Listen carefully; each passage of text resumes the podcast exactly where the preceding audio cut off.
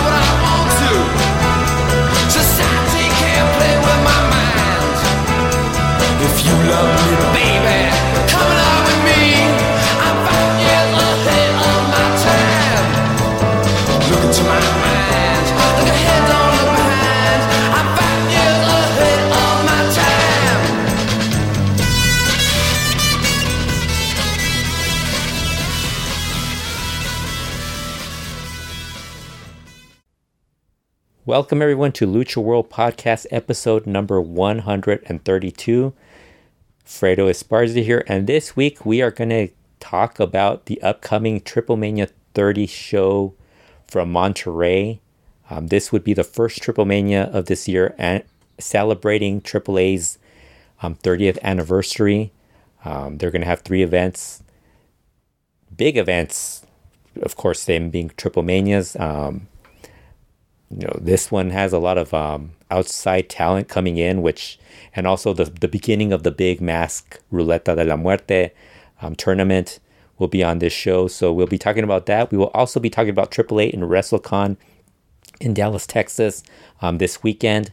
Um, just give a quick rundown on some of the matches that will be on that show.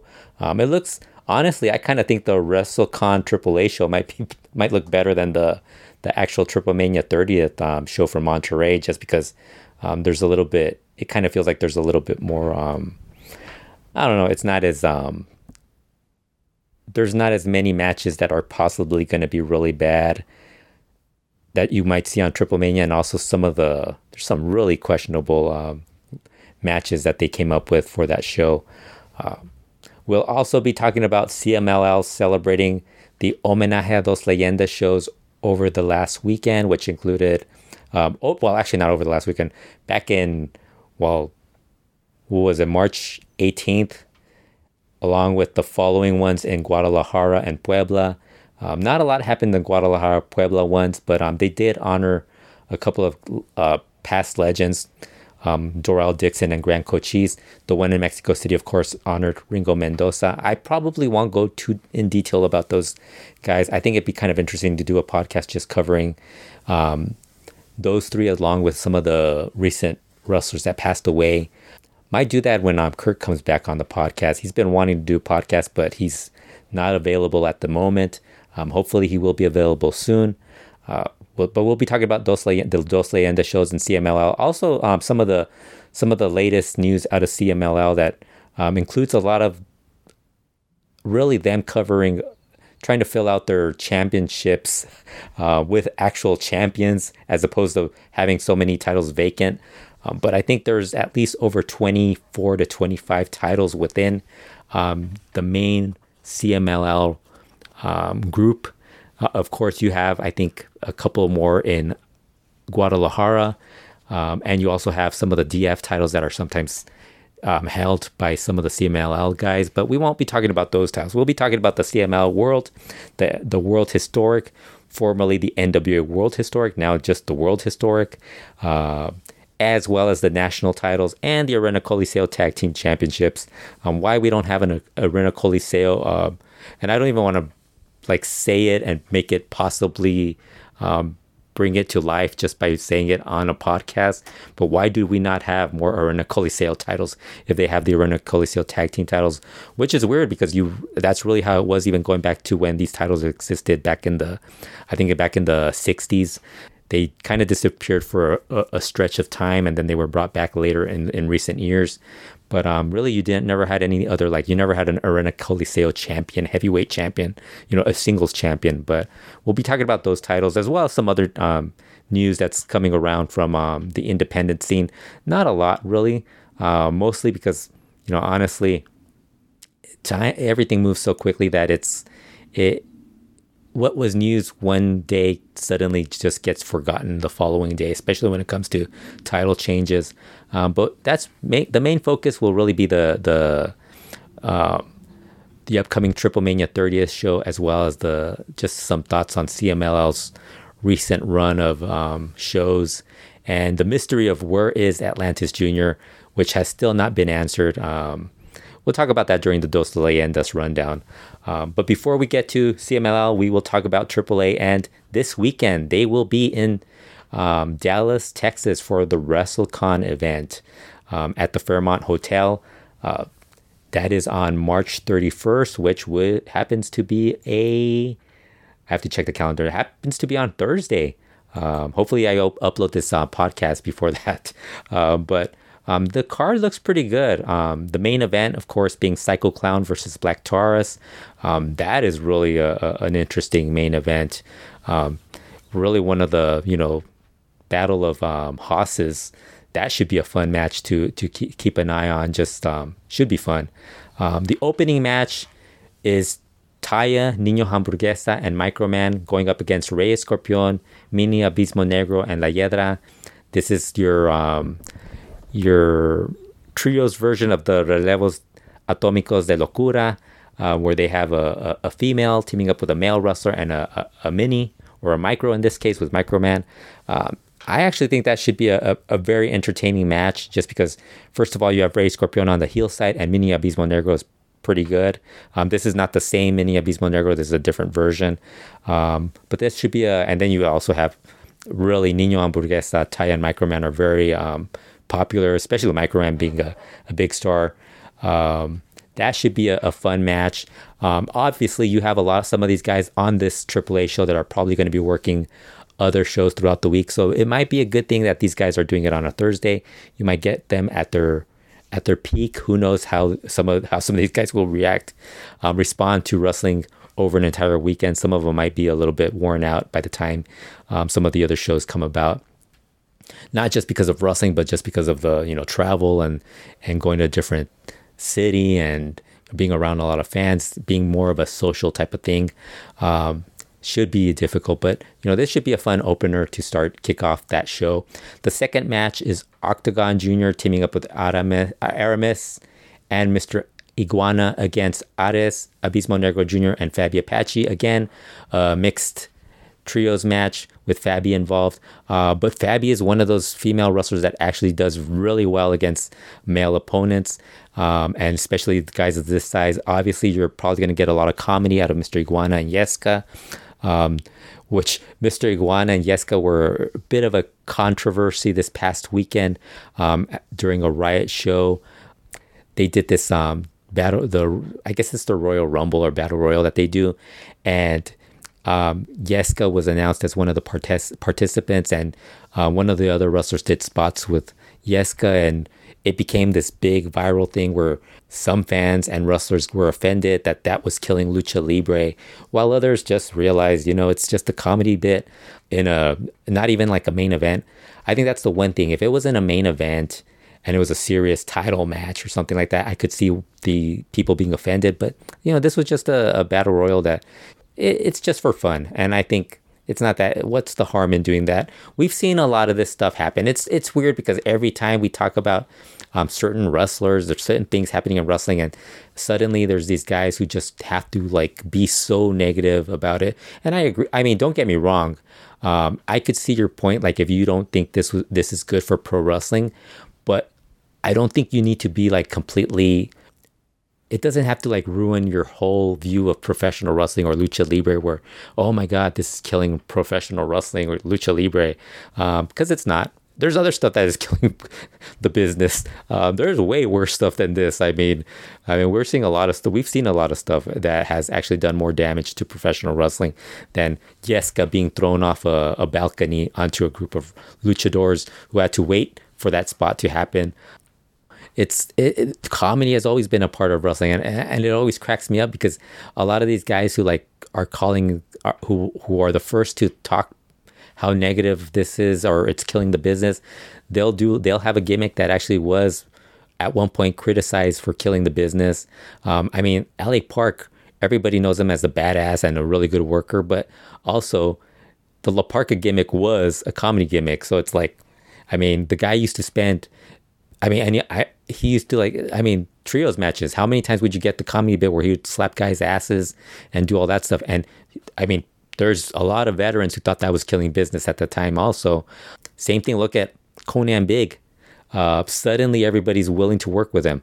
Um, after all those years of people talking about how he's ruining the, killing the wrestling business, and he's the reason Lucha Libre died in Monterrey. It, I mean, it's not all his fault. There was other stuff that happened. You know, it's it's cyclical. There's a lot of times it's just a cycle where wrestling just dies in certain territories and or in certain places, and you know, you just have to restart or you move on, and it's you know suddenly it pops up again. You know, it's just part of it's just part of the cycle. And to me, it's like I found that so annoying that they made a big deal about the whole Mr. Iguana Yeska thing. Um, but you know, in that match, you're gonna have him doing his comedy. Like if if it, of course, he's gonna do comedy in that.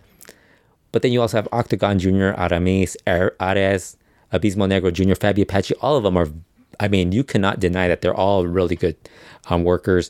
Same thing with Mr. Iguana. I think that's something that uh, he gets overshadowed with because he does a lot of comedy, but that kind of, that's pretty much what his character is. It's, for the most part, it's comedy, but he could still do certain things in the ring that, you know, you can't really like put down. Um, he's a, he's a good wrestler. Um, it's just that he found his he found his um, niche as doing a comedy gimmick. You know, that's the thing. Um, the third match is the Mecha Wolf and Bestia 666 defending the NWA World Tag Team titles against Aerostar and Drago. That should be a good match.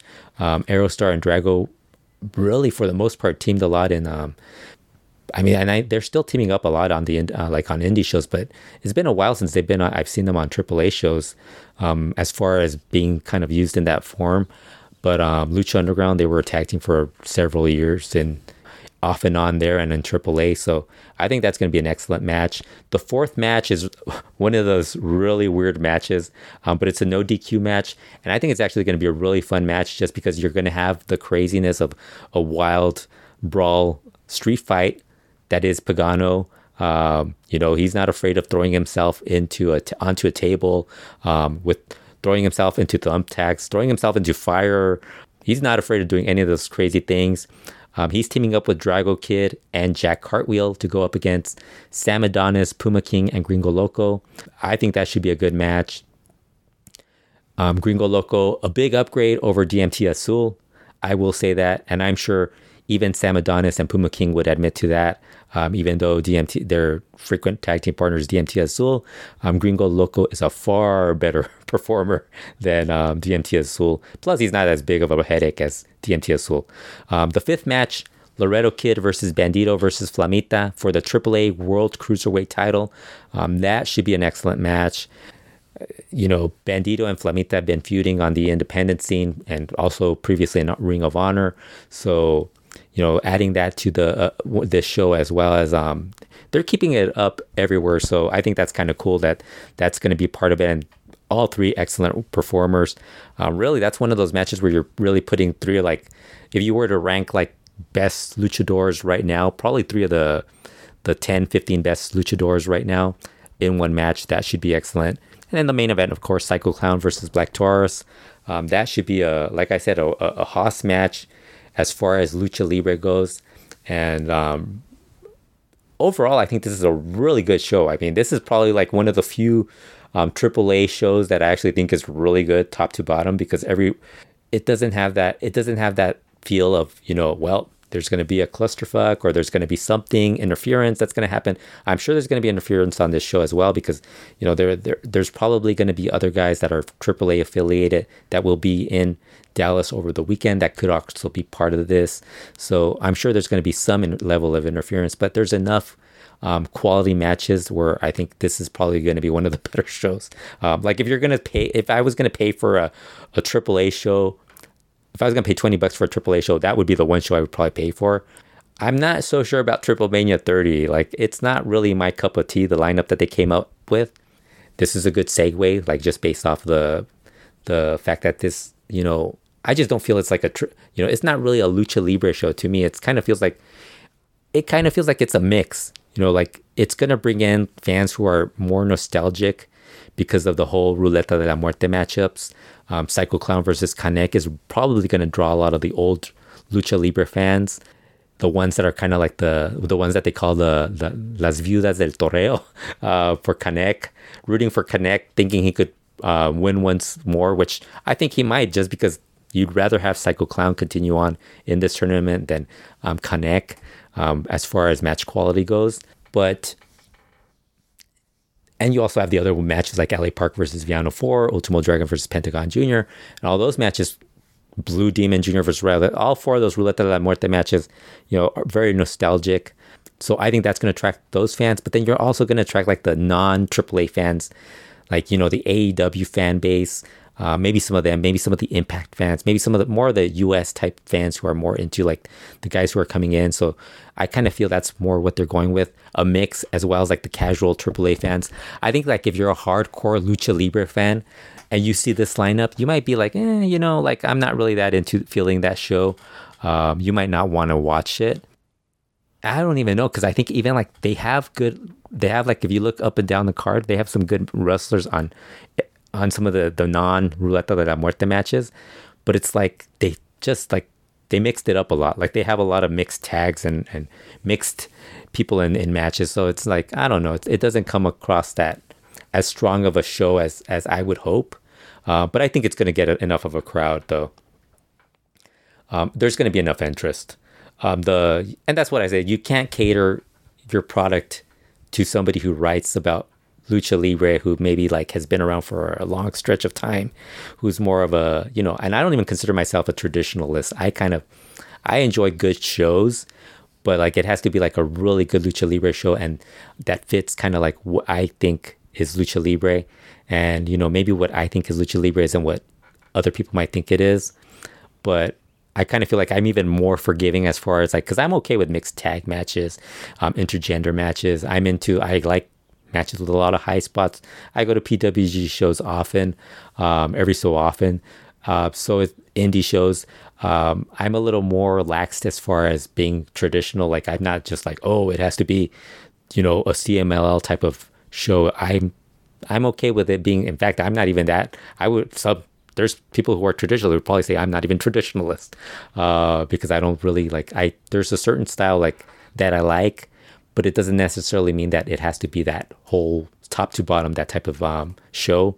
It just has to be something that I just find entertaining. I, I just like to be entertained. I don't really, and the thing for me is that this show um, has a lot of matches that I'm just not really feeling. It's and it's a weird combination just because it's like you would think I would be cool with like watching the the, the legends, but you already know those legends like the the the Ruleta de la Muerte matches are going to be dreadful to watch for the most part. I would be shocked if anything looked good. Um, the Triple Mania 30th will kick off, of course. Actually, it will have 10 matches on it. So, um, and interesting enough, there was a lot of non, a lot of the AAA guys aren't really listed on the show. So you're, so for the most part, I'm guessing they're going to be in that Copa Triple Mania 30 lumberjack match, as well as probably going to be interview interfering in up and down the card just because that's AAA. That's the way it's always been. Um, they always love to have a lot of um, a lot of stuff going on on their shows. Um, the opening match will be a Marvel Lucha Libre match. Um, it'd be kind of interesting if it ended up being like Hijo Vikingo working the opener again. And then there's the other issue, like Hijo Vikingo is scheduled for the show.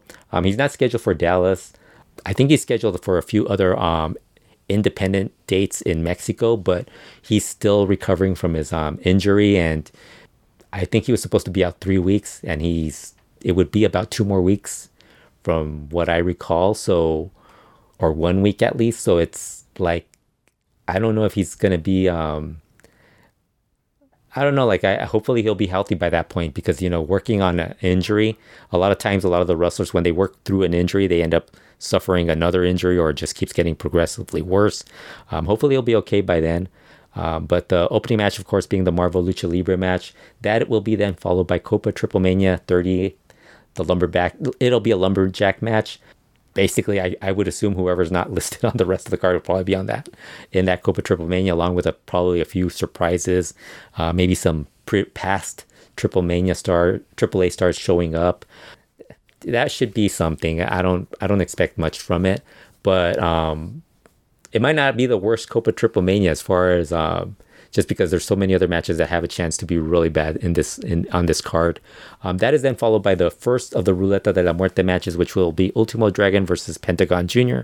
Um, that should be interesting just because there's a big. Um, it's been a while since we've seen Ultimo Dragon in Mexico. I mean, I can't recall the. I know he's wrestled on Toryumon shows, but it's been it's been a while since we've seen him like on a you know AAA or CMLL show. So it should be interesting to see what what he has, um, how much gas he he still has left in the tank, um, especially going up against Pentagon Jr.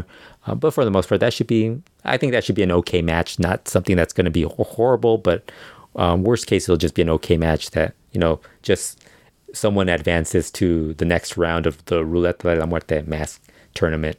Um, the fourth match will be Tay Conti and Sammy Guevara going up against Sexy Star 2 and Octagon Jr., as well as Maravilla and Latigo.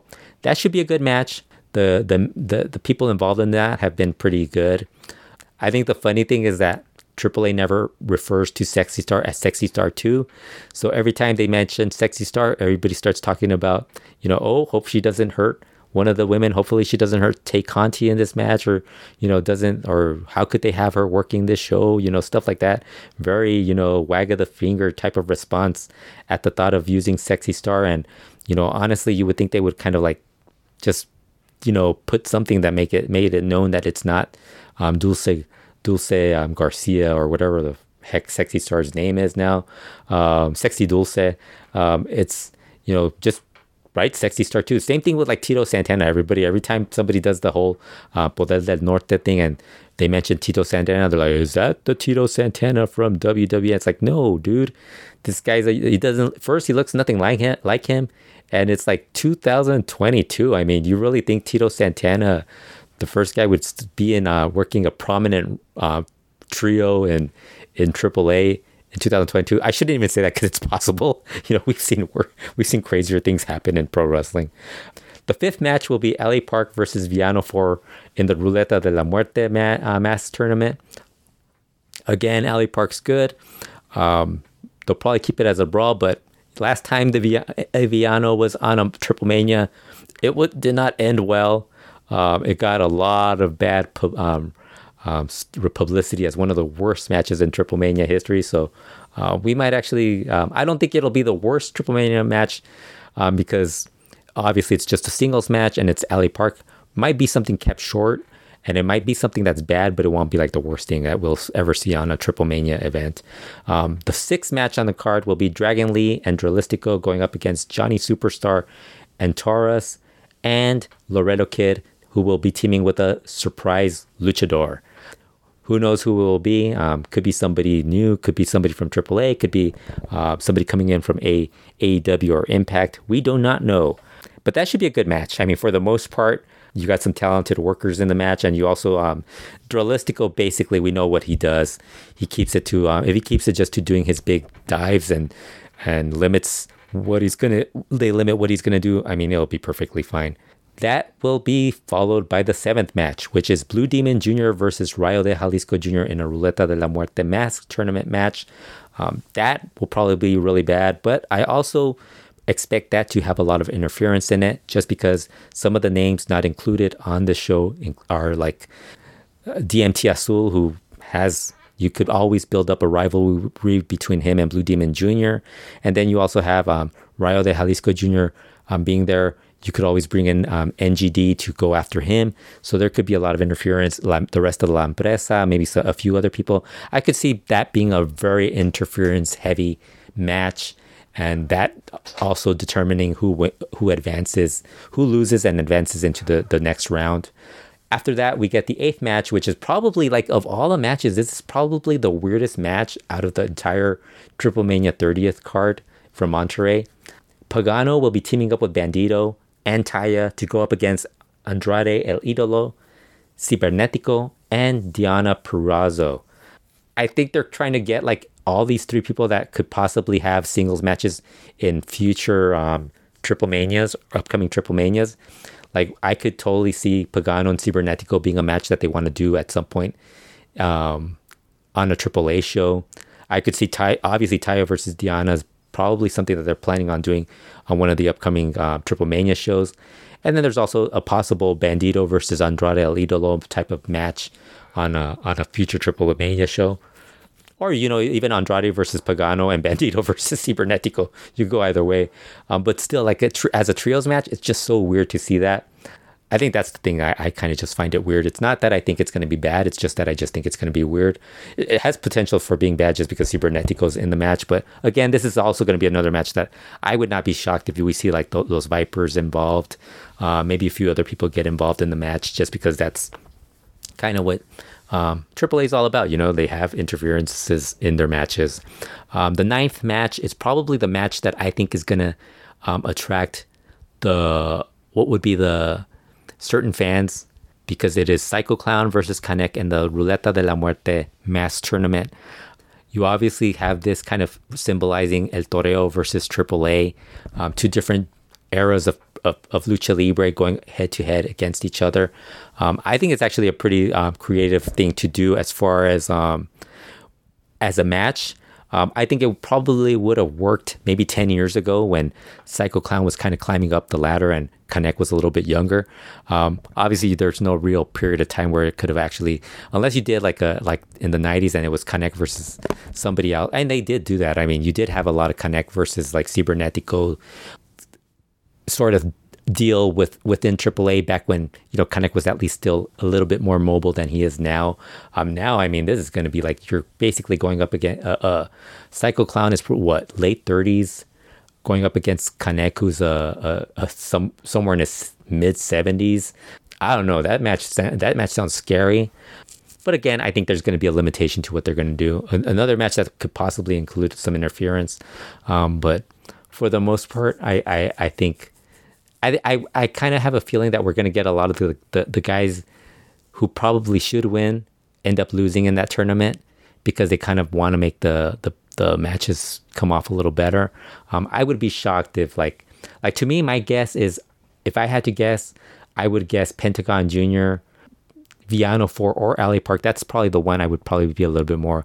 I think Pentagon Junior, Villano Four, Blue Demon Jr. and Psycho Clown would probably be the four that would end up losing, just because you kind of want to have a better match towards as you advance to the the the the, the final.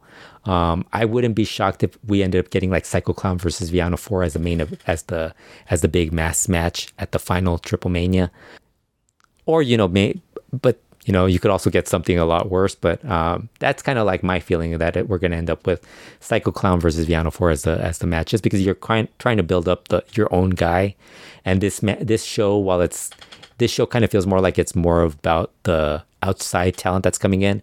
Um, at some point, you kind of have to have like one match where it's like we're going to build up our own guy, and obviously that would be the I don't know. I mean, the, the, losers advancing might be maybe they go winners advancing. Who knows? I would think it's losers advancing, uh, which kind of makes it a little bit stranger to go to the final. Um, but you know, that's to me that's that's the match that I, I wouldn't be shocked at gets the most interest as far as certain a certain fan base. Um, then we get to the main event, which is the tenth match on the show, which is Hijo de Vikingo and Fenix going up against the Young Bucks. This should be good.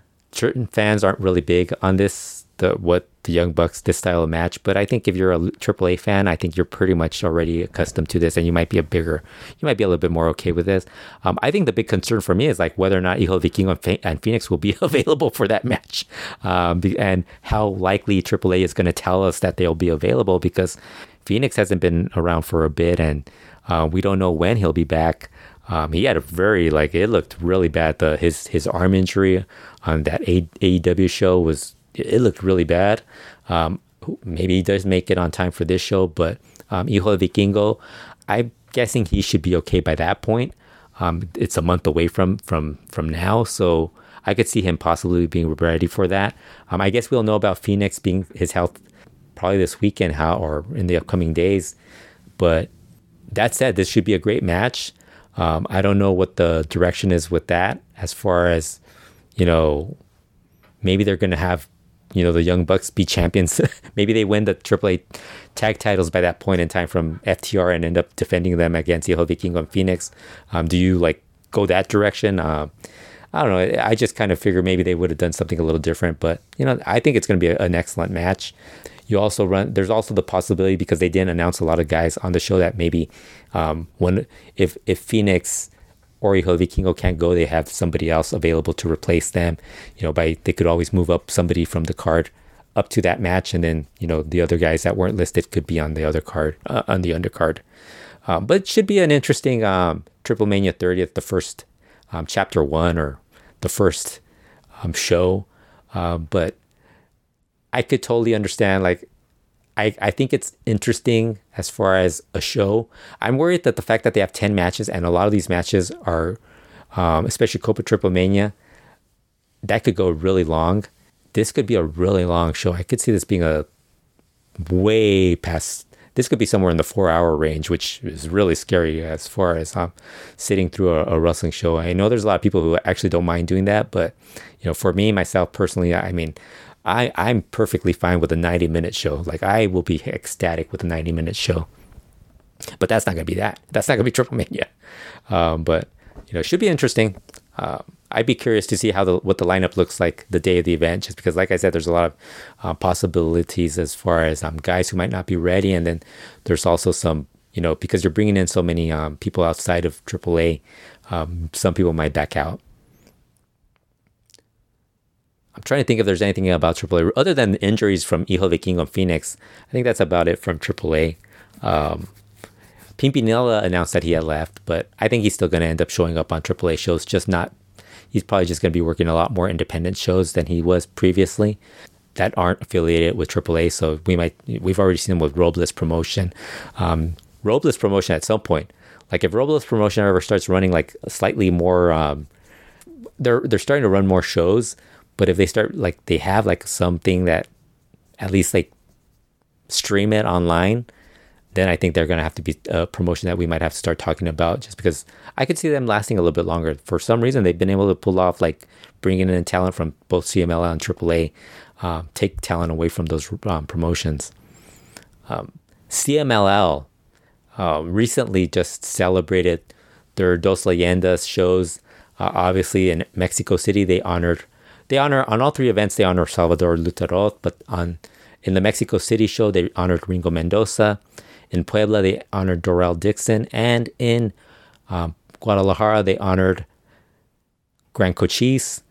Um, all three deserving of being honored. Um, excellent. Like if you go through history of, of CMLL, you see so much of what they contributed to the promotion um, as far as um, big matches. Um, I think people don't like, like, I think if obviously Dory Dixon, all of them are from a different era, but really Ringo Mendoza might be the one that most of us kind of that got into lucha libre more recently uh, might be a little more familiar because there's so much more footage of him available, and the fact that he um, he was still kind of active like not too long ago, and I think there's also a lot of people who are like, yeah, Ringo Mendoza, he was a good mid Carter, but you know during the 70s and early 80s, he was a he was a legitimate star for the promotion. Um, one of the guys who pretty much was an EMLL, CMLL um, standard, kind of a, the Atlantis role. Dory Dixon, different era, uh, another huge star, really the first um, black wrestling star in, in Lucha Libre, really talented. Uh, one of those great body. I mean, the guy looked like he was like made out of stone just because the physique was so uh, impo- impressive. I mean, I remember like the first time I actually saw him was like on a Juarez Lucha show. They were airing Juarez um, Lucha on television, and he was doing an interview. And the guy looked exactly what he looked like more, more like from when he first started wrestling to like right now to like right now like when he did the the Dos Leyendas appearance. I mean, the guy has not aged one bit. I mean, you see the little bit of him aging, but it's not it's not that noticeable.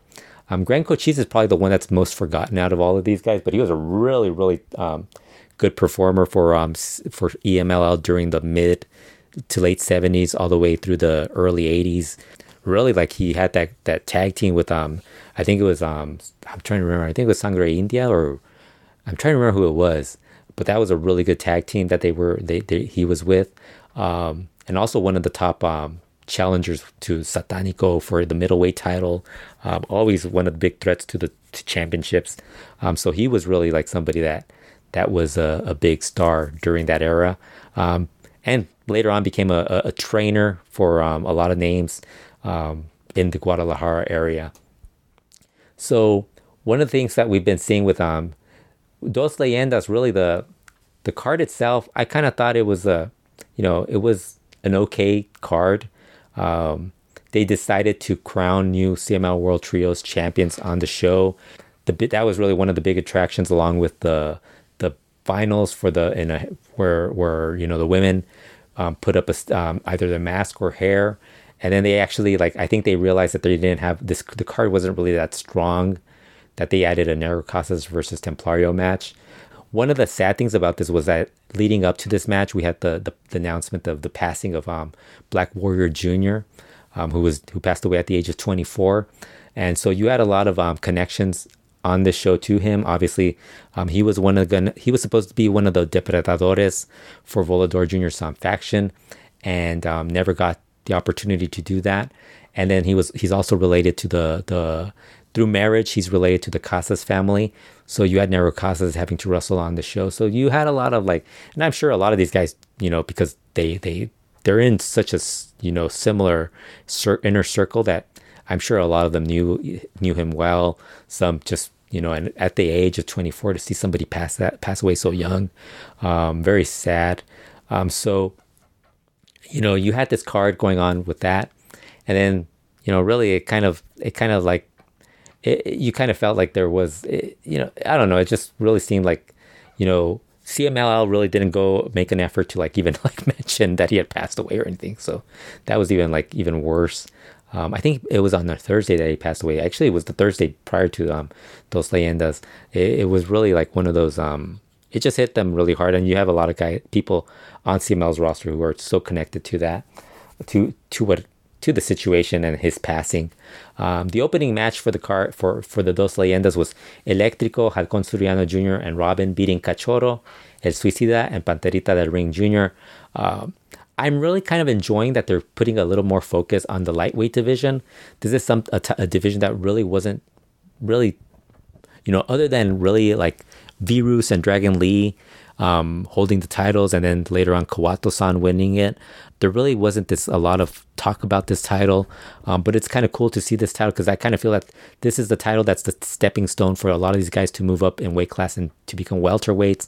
You know, you see some of the younger guys kind of move up to that. Some guys don't really you know gain weight or uh, they're just naturally smaller wrestlers so it kind of they kind of stick to the lightweight division. But i think it's a, it's always been one of those fun divisions just because that's really where um, guys like Negro Casas black terry black man a lot of the guys from like the early 80s they started at that weight class and then eventually moved up to welterweight and then middleweight you know and then you know obviously became stars on their own as as far as you know just from all the success that they had um, so I'm kind of digging the fact that they're bringing that title and making it more prominent. Unfortunately, I kind of wish they would get, make it a little bit more, uh, you know, the champions. I think it's cool that they get. I mean, Panterita del Ring Jr. somebody that I think should be higher on cards. Um, hopefully, they realize that a little sooner rather than later because he's really good, um, and he really should be working with a, a little bit more of a a, a more um, prominent featured group you know, in matches against guys who are kind of like a little bit better. It's funny because CMLL will do like a, a main event and they'll have like Volador Jr. team up with Atlantis and Panterita del Ring. When they should really be doing like Volador Jr. teaming up with Atlantis Jr. and Panterita del Ring Jr. That should be the the main event trio. And they they'll rather they'd rather go with the opposite. And I think that's what's going to end up happening with like with Negro Casas now going technical. Um, and that was the other story on the show. Um, Negro Casas beat Templario. And after the match, Negro Casas declared that he wanted to be a technical going forward. I really dug that Negro Casas gave when he asked was asked why he was going technical. He kind of explained that you know fans just don't boo him anyways. So to him, it made more sense to just be a technical since they're going to cheer him, and even the Rudo side's going to cheer um, Negro Casas because he's he's a legend.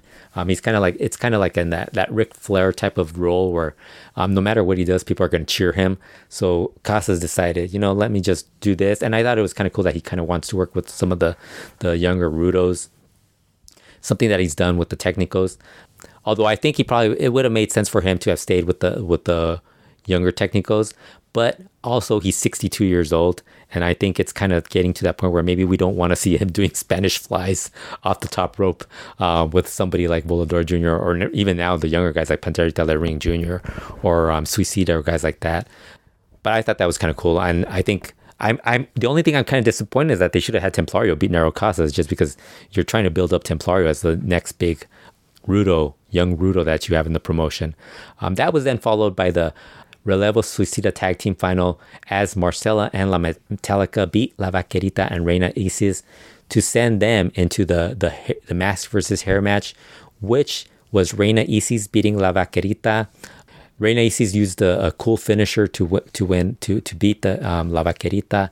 Um, I think it's a move that she said was in honor of um, her trainer Arcángel de la Muerte. You know, for the most part, some of these matches you're just you just it, that's the one thing. That's the one bad thing with CML is that they don't have a they don't have somebody who can actually like kind of explain come up with like a more creative type of match and i don't even know if you could actually do that with some of the talent that they have just because um, and not just the talent but also the type of the way they book the matches like if you're going to do a tournament match i mean tournaments you're not really going to get like a if you're doing five six minute sprint matches it's like you're not really expecting a lot from certain guys to in what they're doing in those matches Ringo Mendoza was then honored after that match.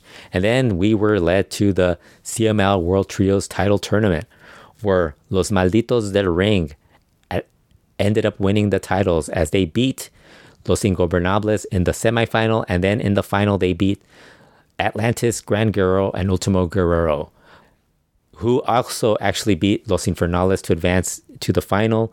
Um, one of the things that came up that happened was that Atlantis Senior invade um, replaced Atlantis Jr.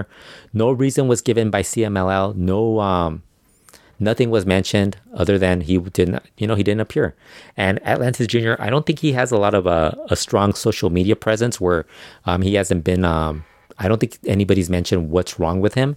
Um, I know when Soberano Jr. got hurt, there was really no CML didn't mention it what ended up who ended up mentioning was um, Soberano Jr. Maybe like a month or so later, where he was talking about how he was out with an injury, and he was the one that kind of brought it up and you know told the story. And for the most part, when uh, when wrestlers get hurt, it's not really the promotions that talk about them being injured. Like even AAA doesn't.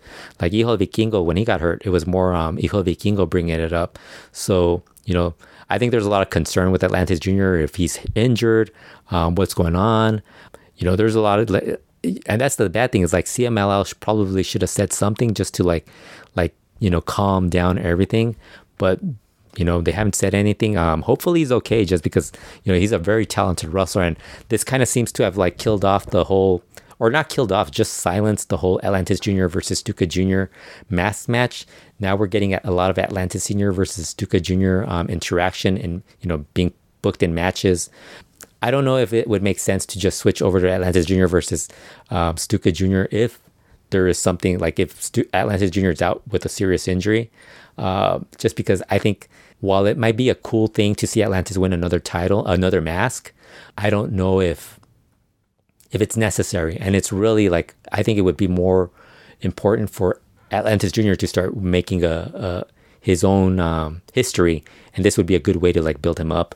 Um, so hopefully he's okay, and it's just something that you know he was hurt for a stretch of time, and he'll come back at some point. Um, who knows? I mean, or you know, it could be even worse. I don't know. Like the the way CMLL has been handling stuff. Like I think there's been people who have thought maybe he's left CMLL, which you know when people start thinking about that, then that's when you start worrying about whether or not. I don't think he left. I think he's probably hurt. I would be shocked, like if he left, just because that would be like a huge like that would be like a way of like they CML has had some talent that has left that you kind of question you know especially when Místico left I think that was really like the the the you know Místico 2 who's now Dralistico that kind of like that kind of was a bit of a surprise. But you know, even that wasn't that big of a deal. But for this, if Atlantis Jr. were to leave CMLL, because that's really where you're kind of not not not talking about it, it's gonna have a lot of people kind of like insinuating that something's up with him. And so I kind of think they should have just said something. Um, and I think that kind of threw off a lot of what their plans were because I think the the girls at Laguna del Infierno girls at Atlantida, that was the plan to have them win the titles, to build up Atlantis Jr. and, you know, keep building him up against Stuka Jr. And um, him not them not winning and them going instead with Los Malditos of um, Sagrado and Gemelos Diablo 1 and 2 um, seemed to be like a, a, completely different thing to go with. Um, obviously, they could have gone with Los Infernales, but Los Infernales, two of them already have titles, so made more sense. Also, the fact that they're doing this CMLL Universal Tournament in April uh, made more sense to have more options as far as champions going on, which we will talk about in a bit. But um, you know, hopefully Atlantis Junior is going to be okay because I don't know if we're gonna. I could handle Atlantis teaming up with Ultimo Guerrero and Gran Guerrero. It, it's not. It's not the same. You know, Atlantis isn't can't go at the level at the rate that his his son is going right now. Um, the main event was Averno and Místico beating TJP and Volador Jr. in a Relevos Increíbles match. Um, this was probably the best match on the show, so uh, which shouldn't surprise anybody. Uh, but on to be fair, this show just was like Dos Leyendas. It's just I don't know, like it's just there. There's just it's it's not necessarily the show, but it's like the the way CMLL is coming up with their lineups. It's just I don't know. It's just it's not like they don't have talent to like come up with a really strong show. And you could even have some of these like questionable matchups. But if you're able to give like if you're doing a, a five or six match card and you can't pull off two or three good matches, I don't know. I mean, especially with the roster at CML House, even with the talent that they've had leave, it really surprises me that they're not able to pull that off. Um, not that they were even doing that when all that talent was there, because like even the last um, prior to the pandemic, we are already starting to see a lot of um, the decline in, in match quality C- on CMLL shows. Other news from CMLL: Hechicero retained the CMLL World Heavyweight title against Gran Guerrero in Arena Coliseo on March 19th. Um, CML has been um, trying to fill out all their titles and also um, trying to feature more title matches on shows. Um, that's something we're seeing a lot more frequently. Uh, for a long stretch of time, we weren't really seeing a lot of title matches. Um, now, for whatever reason, I think at least once or twice every week, we're seeing at least one title match or like one match that's leading up to a title match for the following week.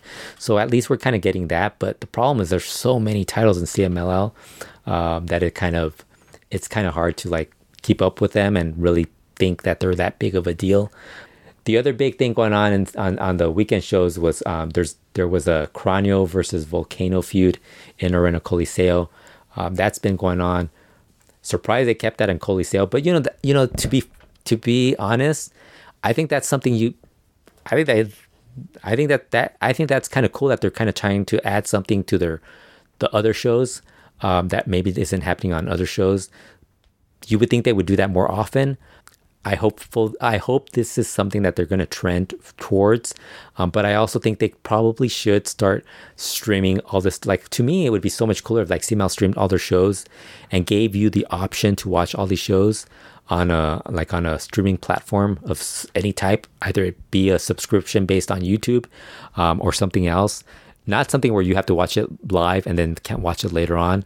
Um, but like I don't know, like I feel like it's something that that CML should look into. I think there's some stuff like even like the the weekend shows, like some of the lineups don't like impress interest me, but there's always like maybe one or two matches. Like this past um they had a recent Tuesday show where I I actually watched the half of the show just because I they, they were um doing the the tournament for to crown the new CML super lightweight champion and they also did a, a Chamuel defending the the CML Microestrellas title against Gemelo Diablo 1. So I thought that was very interesting. Um, to me, anything that involves like lightweight wrestlers is always going to be something that interests me just because it's it, you know there's a chance that it's going to be good. Um, this wasn't that great, but I mean it was it was strong enough where it was good enough where I, I was entertained. Um, I was a little disappointed in the result that Stigma ended up winning the title when you know you have Hal- Halcon Suriano Jr., Suicida, and the, the Guadalajara guys, the guys that came in from Guadalajara were pretty good, and Asturiano. Um, you have those guys who are far more flashier, and you end up giving it to Stigma, who isn't bad, but he's very generic as far as the technical goes. I would actually turn Stigma um, heel, but one of the things that we're also seeing with CML is that they're really they're kind of trying to blur the line between rudos and technicals for the most part. So you're getting a lot of matches where it's like rudos versus, you know, technicals versus technicals, where one of the rudos um, teams is being more um, rudo, acting more rudo than the other ones. I just thought we, we should run down with with the Universal tournament coming up. Um, let's give a rundown on who are the current CMLL champions. You know, some of these guys aren't going to be involved in the Universal tournament, obviously because they're not. You know, they don't. They're not going to add the women. They're not going to add the micros, and they're not going to add the minis. So you could scratch them out. Um, the current CML Micro Estrellas champion, of course, is Chamuel. The minis champion is Mercurio, who recently won the title from Shockercito. Um, I'll just go through the non-universal tournament uh, possibilities. Um, the women, as far as the women go, um, you have the CML World Women's Champion Princesa Sugehit, the National Women's Champion Dark Silueta, although she's going to be defending her title soon and could possibly drop it. Um, the National Women's Tag Team Champions are La Jarochita and Lluvia, and those are your women's champions. And then you have all the regular size male, um, the weight class. Um, they vary in weight classes from heavyweight, light heavyweight, middleweight, welterweight, lightweight.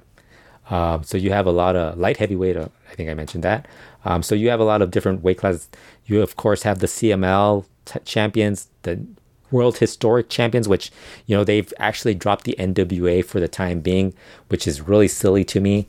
Um, to me, those titles are probably the ones I would probably um, combine with some other titles, with the CML titles, just because I think you're going to be constantly having issues with the NWA name, um, and you're running the threat of a possible lawsuit at some point. Which you know, obviously, it's not that big of a deal, but you know, to me, it'd be kind of cool just to like have one guy be the the the wor- CML world and historic welterweight champion and then you have the national titles kind of be the, the, the number one contenders to the, the world titles instead of just this whole thing. But you have, as far as the CML World Super Lightweight Champion, you have Stigma, um, the CML World Welterweight Champion, Titan, the CML World Middleweight Champion, Soberano Jr. Um, he actually vacated the national welterweight title, so that is one the one title that is still vacant, along with the Arena Coliseo tag team titles, which will be um, crowned this upcoming Saturday. Um, but the I think that's the next big tournament we're going to get is the national welterweight championship tournament. Um, I would not. I would expect it to happen sometime in April or May, um, just because it kind of seems like they're kind of in a, in a run of um, crowning new champions, and I think that would be something that they probably want to fill out before um, there's any issues with that title. Um, the CML World Light Heavyweight Champion is Niebla Roja. The CML World Heavyweight Champion is Hechicero. the CML World Tag Team Champions the Chavez brothers, Angel de Oro and Niebla Roja. Um, the CML World Trios champions are the recently crowned El Sagrado and Gemelos Diablo. Um, the NWA World Historic Welterweight Champion is Volador Jr. The World Historic Middleweight Champion is Místico. And the World Historic Light Heavyweight Champion is Stuka Jr. Now we get to the national titles. Controversy in over the years with these titles. Oh, I didn't even mention the, the national tag team champ. Well, I'll mention it right now. So the national Lightweight champion is Panterita del Ring Jr. Um, the welterweight title, of course, is current vac- currently vacant, as I said. Um, the national middleweight champion is Templario. The national light heavyweight champion is Angel de Oro. And the national heavyweight champion is Euforia. Then we have the national tag team champions, Esfinge and Fugaz, who just won those titles from Polvora and Felino Jr. And the national trios champions are Virus, Cancerbero, and Raziel. Raziel is currently out with an injury. I don't know. I, I wouldn't be surprised if those titles get um, vacated and there's a new tournament for those titles as well at some point as um, within the next few months. Maybe they wait out. Maybe Raziel isn't that maybe Raziel comes back sooner. Um, the Arena Coliseo tag team titles will be determined this upcoming Saturday with a tag match between Akuma and Espanto Jr. versus Hombre Bala Jr. and Robin. Like I said, that's kind of cool that they're doing something different with Arena Coliseo, giving some of the other guys a, a, a, chance to like headline those shows or work higher on cards on those shows or get titles. Um, I think that's something that they should really consider doing. Like it, it should be more like certain guys should be focused on there and maybe never be on a Friday show. Um, not that they shouldn't be on a Friday show, but you know maybe not so frequently. Like is it wrong like to not have maybe just have inquisitor, inquisitor uh, certain guys exiled to the Sunday or Saturday shows or the Tuesday shows, and then like maybe focus more, like have a certain focus on, on the Friday shows. Maybe every once in a while have one of the other guys on that show. Um, I think that's something that they should really consider. Um, something they used to do in the past, like you didn't automatically get put into a Friday show in in EMLL back in the day. You kind of had to work your way up by working the the Sunday um, and Tuesday shows, and maybe some of the Guadalajara and Puebla shows. Then you would eventually make it to the big Friday shows and be part of those shows. Maybe not be on every show, but you would be one of those guys who's kind of in a rotation under, you know, as part of that that um that the bigger show of the the week. So um you know I, it'd be interesting to see what what the Universal tournament will look like. Oddly enough, Ultimo Guerrero isn't scheduled to be on this, which is why I, I wouldn't be surprised if they try to get a title on him at some point you know, it's interesting. Like even Gran Guerrero isn't on this, so it's. I think that was the plan to get. That's why I think they were trying to get because uh, it would have been like if they would have given gone with the Guerreros Laguneros or de la Atlantida, and give one they won the CMLL World Trios titles, then you could have had like you know Atlantis Jr. would have had a title, and you could have had him facing Stuka Jr. at some point in the Universal tournament to like kind of keep building up the the their um their issues. So that's kind of to that's to be interesting to see what they do as far as who's to be in the Universal tournament, who ends up winning. Odds are Volador Jr. If if if you're gonna uh, Volador Jr. has that the usually if you're gonna give make an odds type of thing, Volador Jr. Should be placed high just because he, he's usually the one. If it's not Volador Jr., it's Ultimo that usually ends up winning um, one of these tournaments. Although I wouldn't be shocked if he didn't this time around. It's just a. It's also interesting that there's like a, a very different mix of guys on this on this show should be interesting to see what that universal tournament looks like um, and what the final will be on that. Other news Cinta de Oro 2. I always call them 2 because to me, there's only one Cinta de Oro, and that is the one that was in Juarez during my childhood back in the 80s.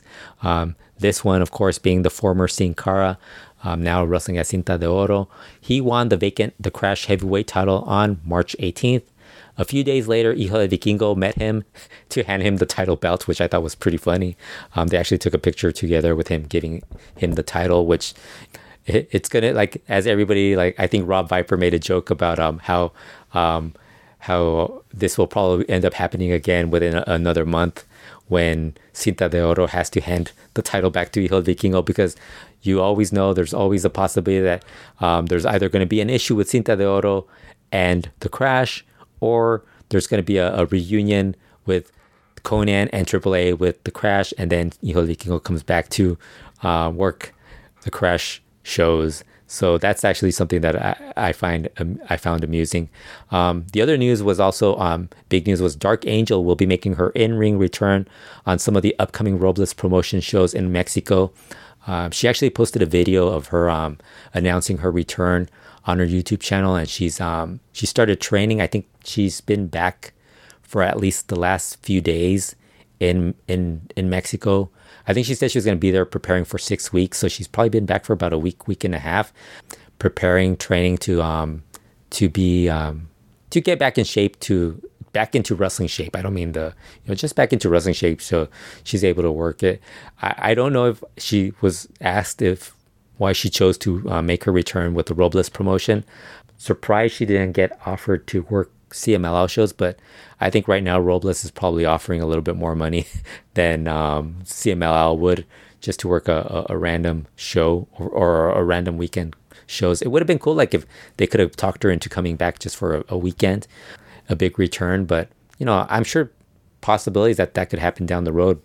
Uh, but her coming back with Robles, you know, there's a lot of like ex AAA, ex CMLL, ex AAA talent that's going to that, going working for Robles, and even like people who were gone for a few, um, for maybe a few years are just making their way back. You know, you had Marco Corleone make his return to to wrestling on some of those shows, so should be should be interesting to see what she what she looks like in the ring, um, because she's been gone for a while, and I don't think she's gonna be. I don't think she's gonna be that bad just because you know even if she is i mean it's not like she, there's far worse wrestlers in in mexico right now. So it's like it's not even going to be like a, an, a it's not it's just going to be something that you know it just go the people are just going to look at it and be like okay she she made her return.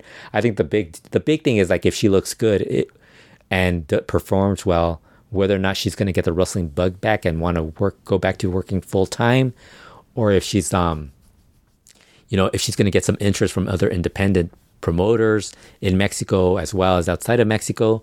Um, is she going to become, you know, start, you know, get, getting a little bit of a interest in in her coming back to Russell? Um, that's something that we that I'm interested interested to see what happens with that. But that's pretty much what I always expect with like people coming back, like whenever you um, they're gone for a bit and then you're like, oh, I wonder if they're going to get a lot of interest, where they'll show up, um, what they'll do. I wouldn't be shocked if she actually makes her way back um, to CML at some point just to make an appearance. That's it for this week's podcast. Uh, we will be back again soon. Um, don't know when. I think Kurt will probably be back on on a show just because he's been talk he's been texting and calling me and telling me he wants to do another um, podcast. Um, unfortunately, uh, when Kurt says he wants to do another podcast, that could be anywhere from days, weeks, months, um, who knows when. Uh, but if he doesn't make it, I'll probably do another podcast soon, probably before the sometime before the Triplemania show, or maybe even before, even after. But yeah, definitely check out luchaworld.com for the latest news. Um, also, check out my retro wrestling review site, retrowrestling.com. Uh, we're also on Patreon at patreon.com slash luchaworld. Also on YouTube. Um, if you're not listening to the show on YouTube, you could find this podcast and other um, show reviews and possibly other podcasts and other content on on um, our YouTube channel, Retro Wrestling, the Retro Wrestling YouTube channel. Check that out. Subscribe, like, yeah, that's about it for this week. So um, we'll be back again soon. Take care, everyone.